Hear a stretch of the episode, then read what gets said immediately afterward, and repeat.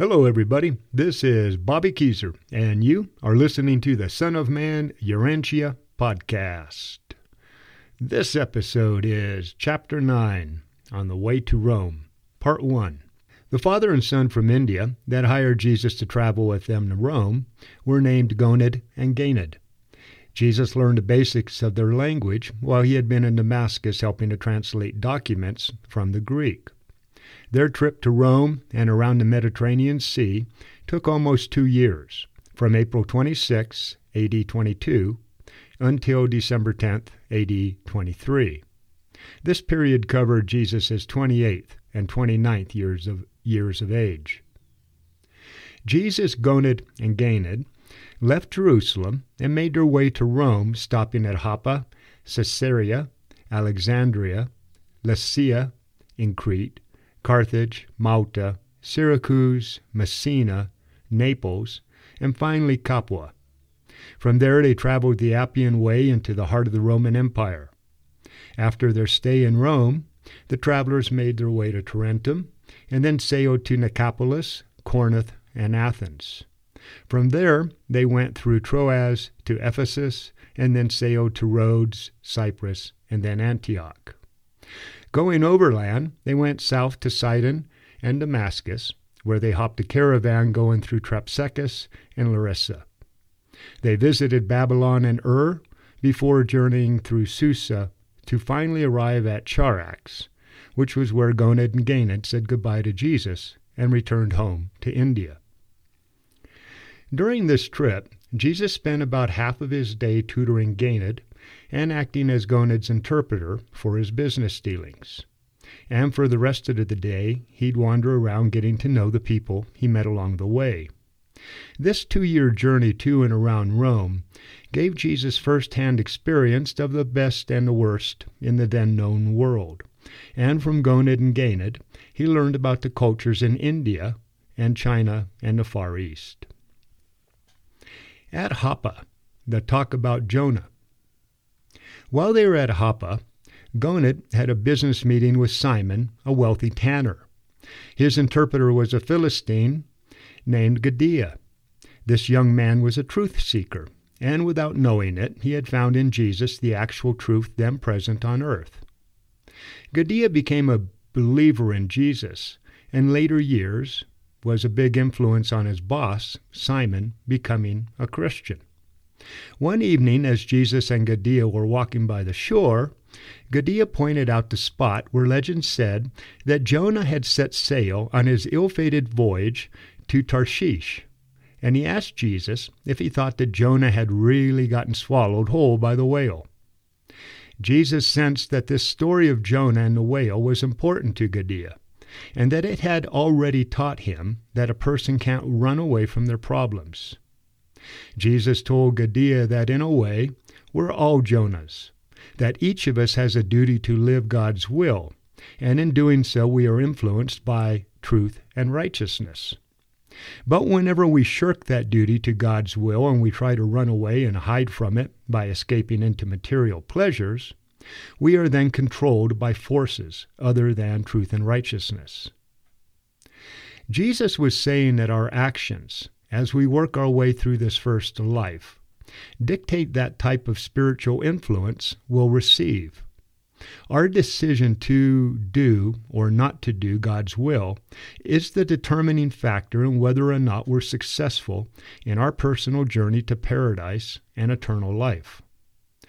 If our will is to do God's will, then the forces of truth and righteousness come forth to assist us in knowing what that will of God is and then assist us in actually doing it. But if we choose to shirk our duty and move away from God, then we are led by our personal demons, that dark side that we all have in our own personalities. In this case, over time, we don't lose the possibility that we may turn around and return to God. We lose the desire to do so. In other way, in other words, if we run away from our duty to embrace God's will, we are in effect throwing away all of our ability to create truth, beauty, and goodness for the sake of short term pleasure based on our personal selfishness. And each time we do this, we reinforce that pattern, and it's harder for us to break out of it at the end. Think of these patterns like a dirt road of cosmic grooves going forward in time. The longer we keep going in that direction, the deeper our grooves get, and the harder it is for us to jump out of them and start making new cosmic grooves in another direction. The whale that swallowed Jonah wasn't a real whale. It was his own selfishness, and as always, it would have led to darkness and death had he not in the end turned his heart to God. And that is the teaching to know that no matter how far a person falls, no matter what they've done or how down, discouraged, and defeated they are, if they turn back to God and with all of their hearts and open themselves selves to truth and righteousness, they'll be saved and they'll enter a new life of greater service and potential. But beware, this is a dangerous and slippery slope to walk. A person, obviously, doesn't have to wait until they're in the stomach of the beast to choose God. And it's best that they don't, because once they are there, they may not have the strength to return to God. The talk about good and evil. Before leaving Joppa, Jesus and Gadiah talked about good and evil. Most people back then, and still many today, believed that God creates both good and evil. Gadiah, like many people over the ages, was confused and he wanted to know why this was. How could a God that is supposed to be only true and good make us suffer evil? Why was there this injustice in the world? he asked. Jesus told Gadiah that God doesn't create evil. He explained that God is not only absolutely pure truth, beauty, and goodness, but that truth, beauty, and goodness are, in fact, the only things in creation that are real. Evil is not a thing that exists on its own. Instead, it's the absence of truth, beauty, and goodness. Evil happens when the web of truth, beauty, and goodness, the fabric of cosmic reality, is torn by an entity that rejects truth, beauty, and goodness, which is, in effect, God. In other words, God doesn't create evil, we do. It's the result of our ignorance, immaturity, and the outright rejection of light and life. Our power of choice creates the potential for error, which is evil, and then our deliberate choosing to make that error again, after we know it's not in line with God's will, that act then turns into sin. Both the reality of truth, beauty, and goodness, and the unreality of evil created from our, un, from our willful acts against God will exist side by side until the harvest at the end, where only truth, beauty, and goodness continue to exist. At Caesarea. Caesarea was the capital of Palestine and the home of the Roman governor. By the time Jesus, Gonod, and Ganid made it to the port, one of the steering paddles for their boat needed repaired, so they ended up staying in Caesarea longer than expected. During the day, Jesus helped fix the big paddle, and at night he'd walk with Ganid along the top of the wall surrounding the port. Caesarea was built in a way that the city used the ocean tides to flush the streets and sewers four times a day. It had a huge temple dedicated to the Emperor Augustus, and there was an amphitheater that could seat 20,000 people. All of this was new to Ganid, and he enjoyed Jesus' explanations about how everything worked, and going with him to watch the plays in the amphitheater. Jesus met a Taoist merchant from Mongolia who was staying at the same inn that they were.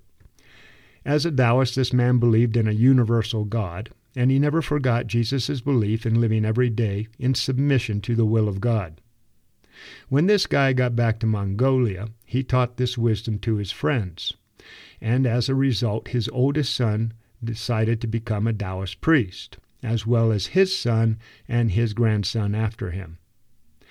Jesus' mission may have been centered in Palestine, but it was these chance face to face meetings with a person who would then take Jesus' idea or ideas back to their own countries that first spread his teachings around the world.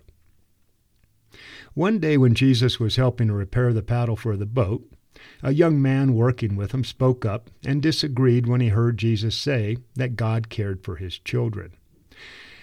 This guy's name was Anaxand, and he told Jesus that if God cared for him, then why did he have to suffer, suffer, suffer so much under his work foreman, who he said was cruel and unfair? Jesus responded and turned the focus back to the young man.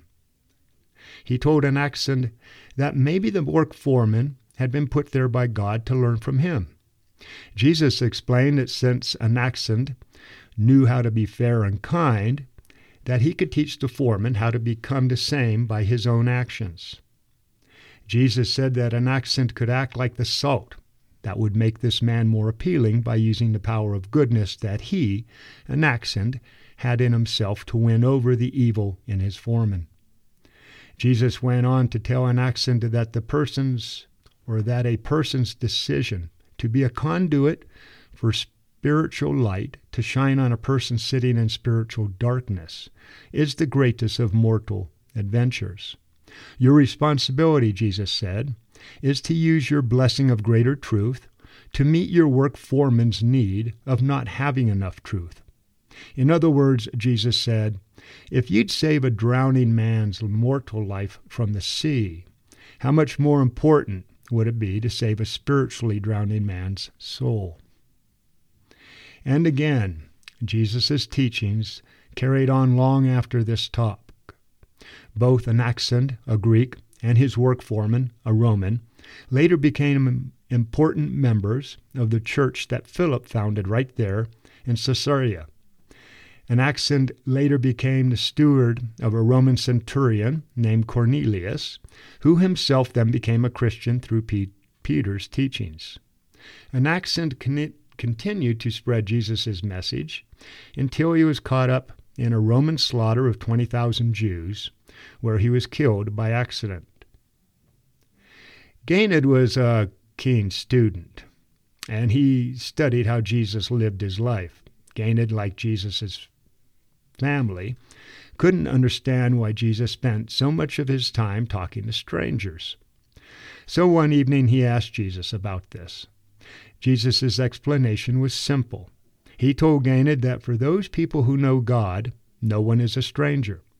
Jesus explained that if God is in your mind, and if God is in my mind, and if God is in the minds of everyone else, then that makes us all brothers and sisters, and in a more real way than if we all had the same human parents. Our job, Jesus said, is to know our human family and to learn to love them.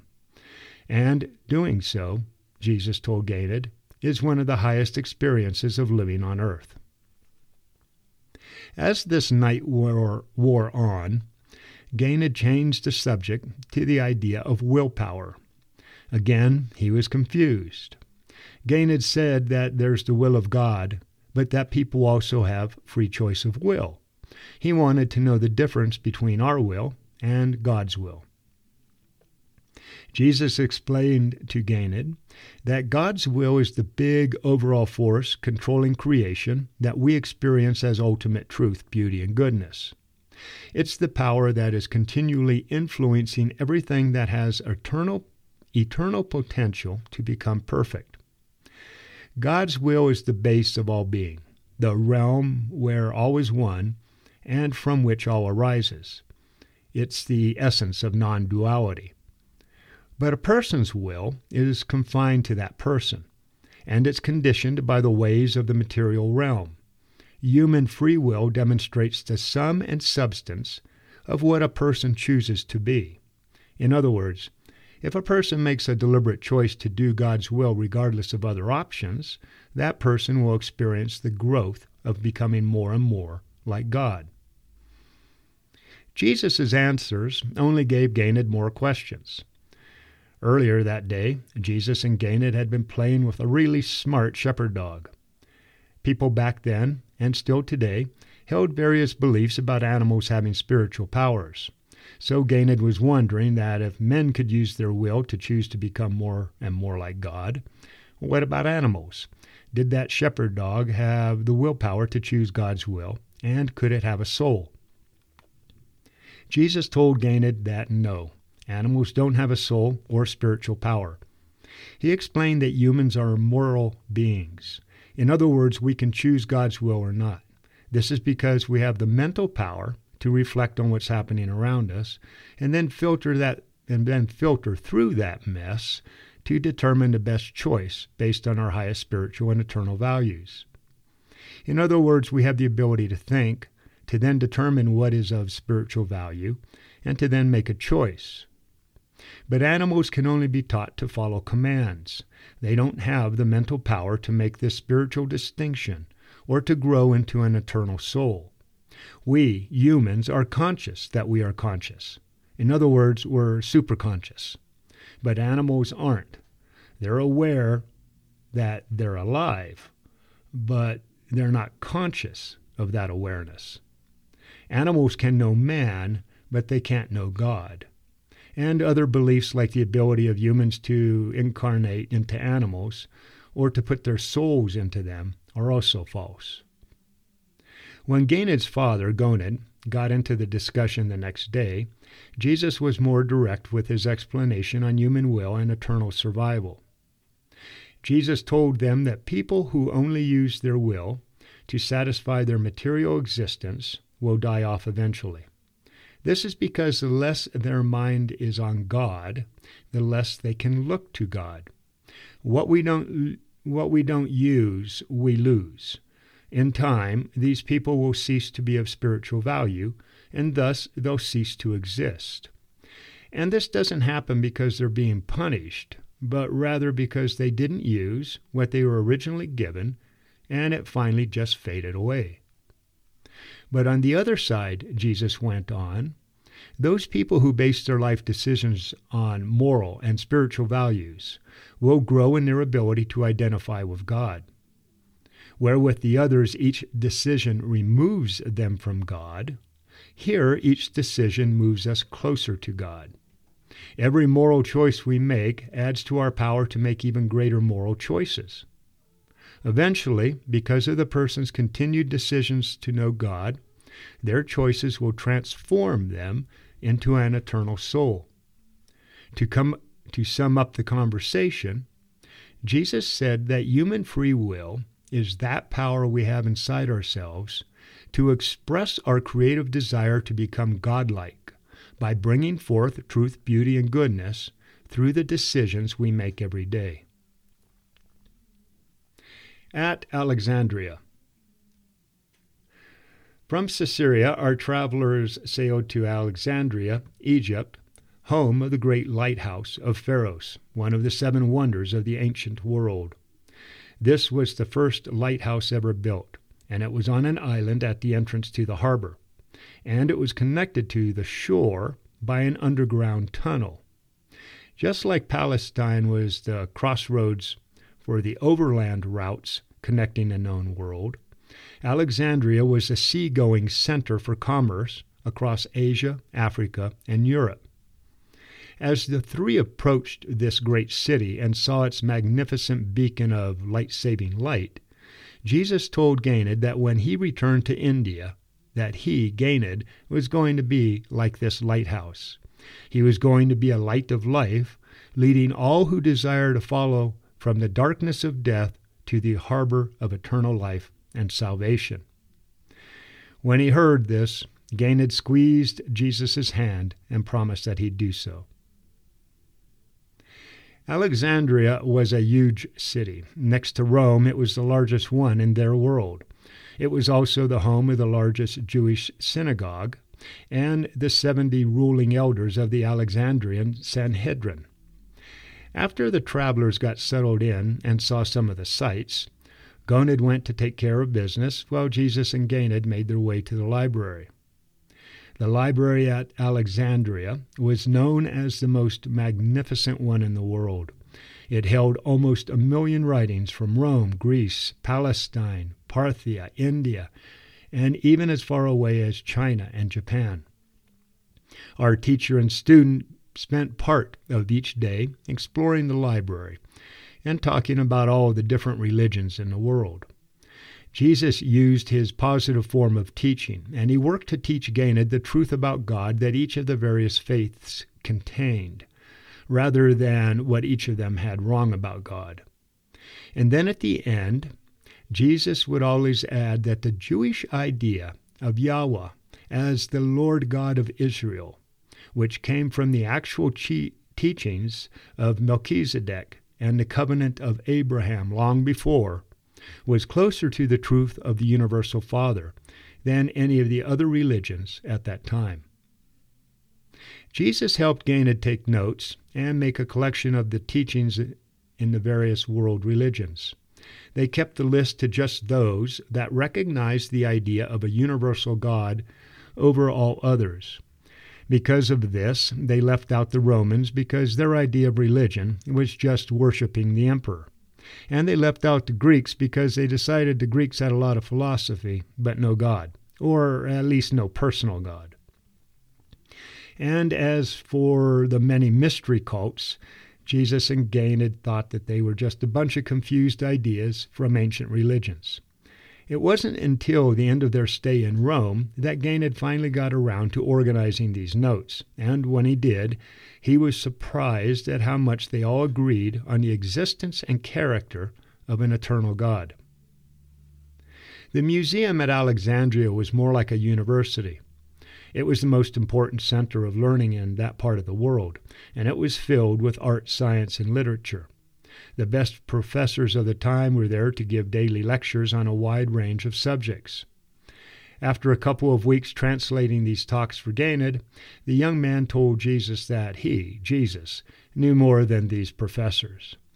Ganid went on to say that he was going to arrange with his dad, Gonod, to work it out that Jesus could lecture here and teach the professors what he had taught him and his father. Jesus got a kick out of that, but said no that these guys wouldn't appreciate him trying to teach them anything. Jesus explained that when people take too much pride in what they know about material things that have nothing to do with God, that it can result in stopping them from learning more. Or at least it stops them from thinking they can learn more. A real teacher, Jesus told Ganid, was a person that always stayed open to learning, no matter how much they already knew. Okay, folks, that's it for Son of Man, Urantia, Chapter 9, On the Way to Rome, Part 1. Next week, we continue of Chapter 9, On the Way to Rome, Part 2. Have a fantastic week out there, everybody.